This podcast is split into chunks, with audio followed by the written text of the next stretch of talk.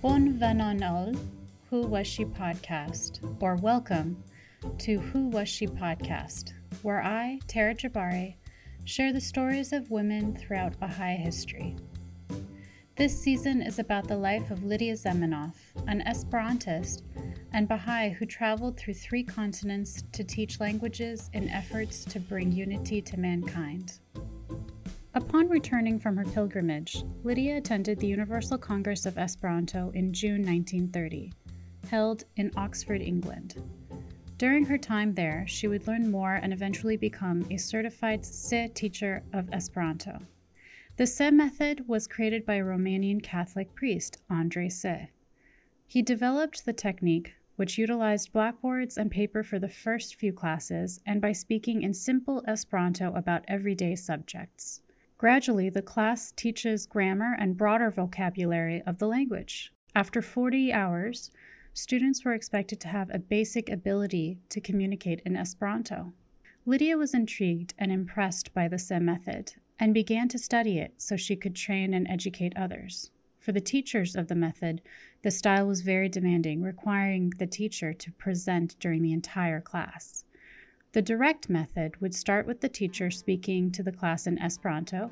For instance, they would learn about different animals or malzama, bistoyo, and other objects.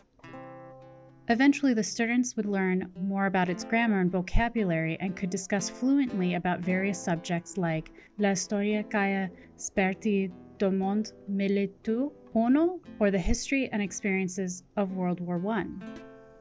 For Lydia, the method was tiring, but it was her mission and passion to teach Esperanto as effectively as she could.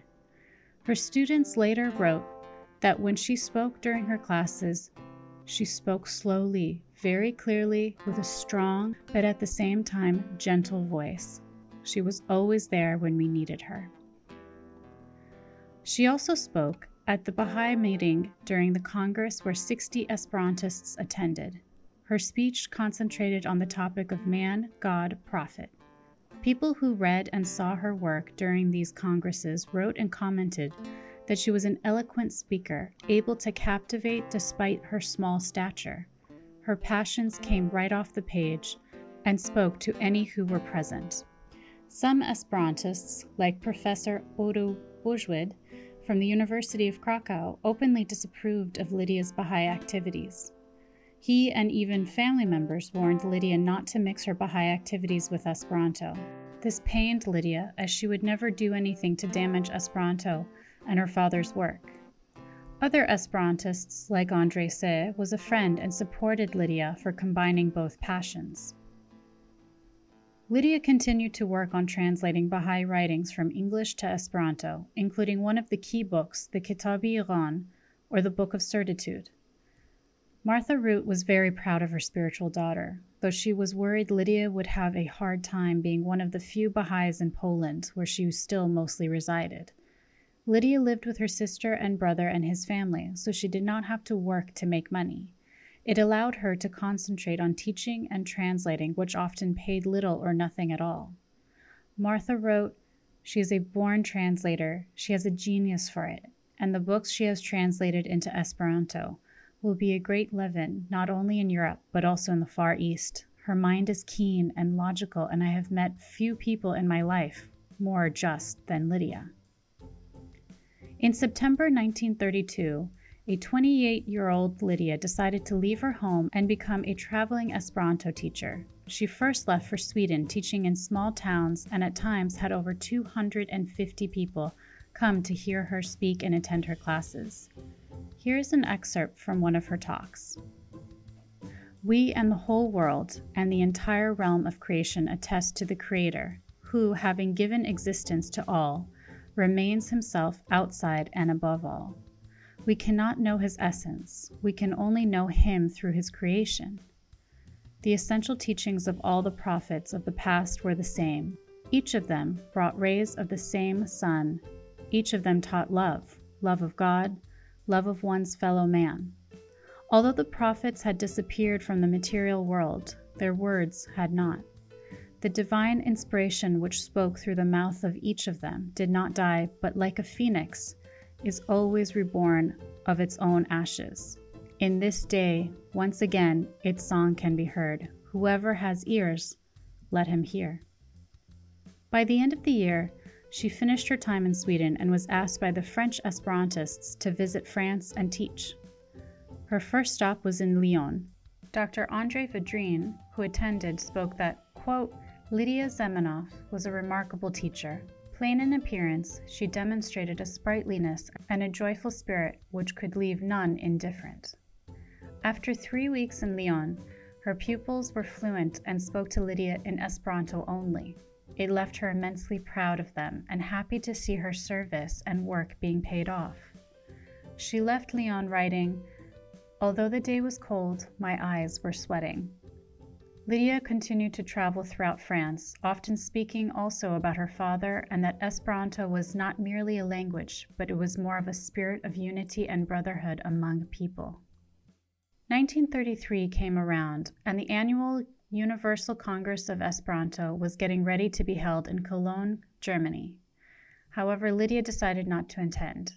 In the book, The War Against the Jews, it explains that between the two world wars, there were some 700 anti Jewish periodicals in circulation in Germany and over 400 anti Semitic organizations.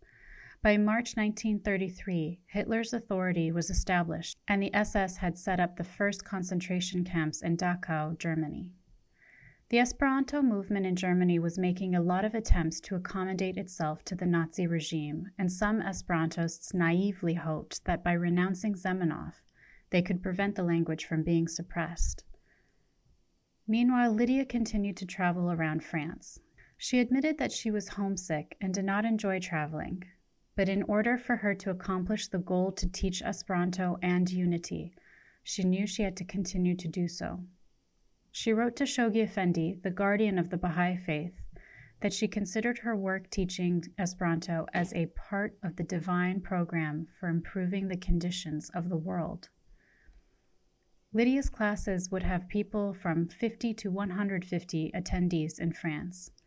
After two years of traveling in Sweden and France, she returned for a brief visit back home in Warsaw.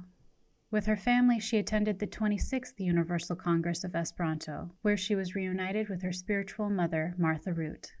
She gave a talk that proved how much her few years of travel and teaching had shifted her focus and gave her purpose. There are people who believed and lost their faith.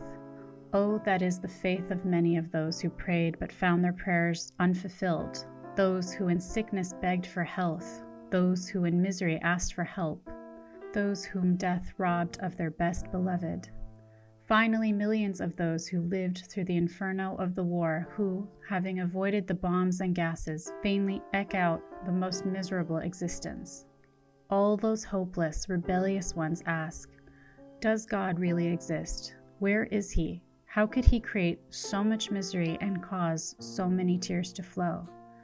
For it appears to these people that besides God, another and equal power reigns in the world, which is the scene of an eternal battle between the good God and the prince of darkness.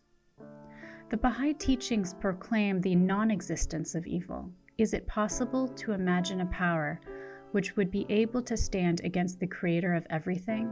To believe in Satan means, in fact, not to believe in God, for it means not to believe in his most essential attributes, his power over everything and his goodness.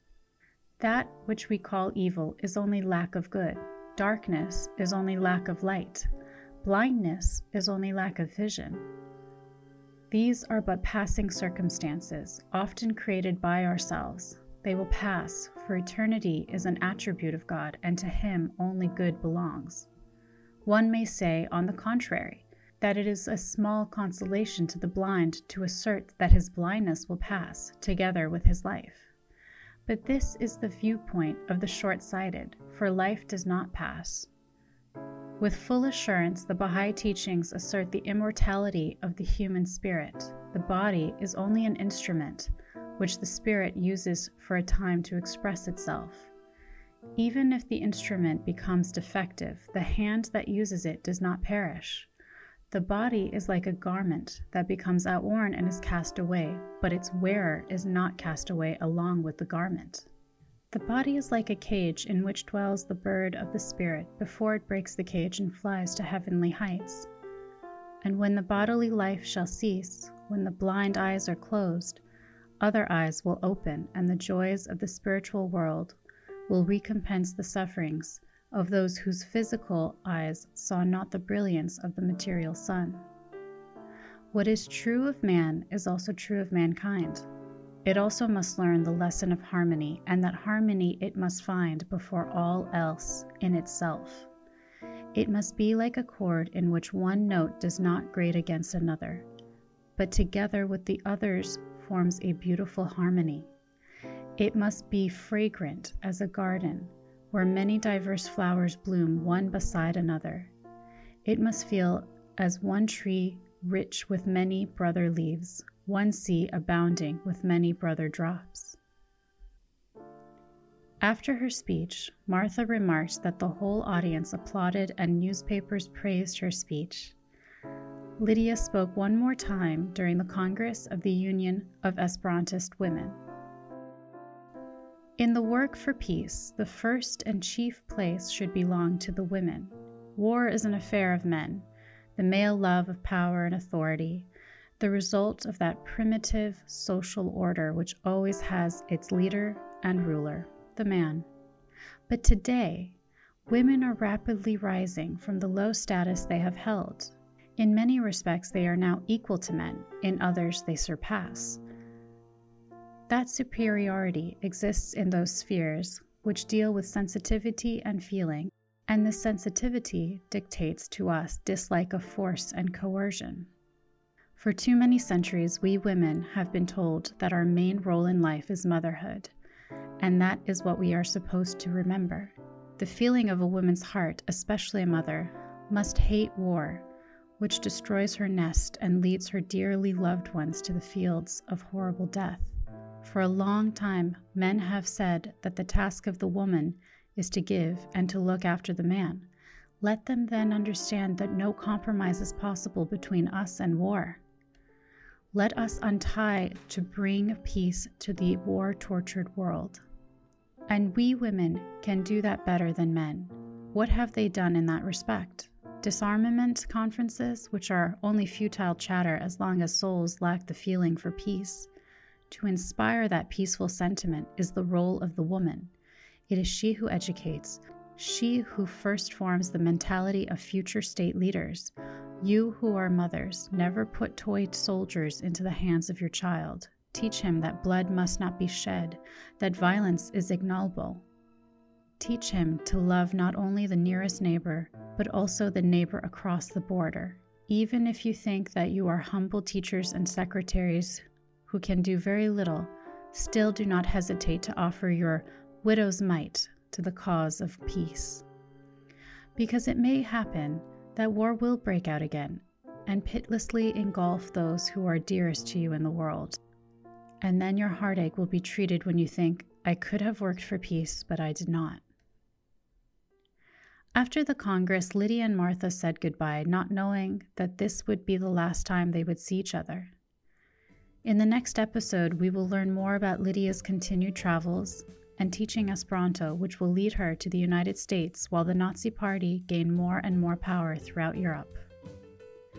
This has been Who Was She podcast Follow us on our Instagram, Facebook, and Pinterest at Who Was She Podcast. And please rate and subscribe wherever you listen to this podcast. Logo was designed by Angela Masacchio.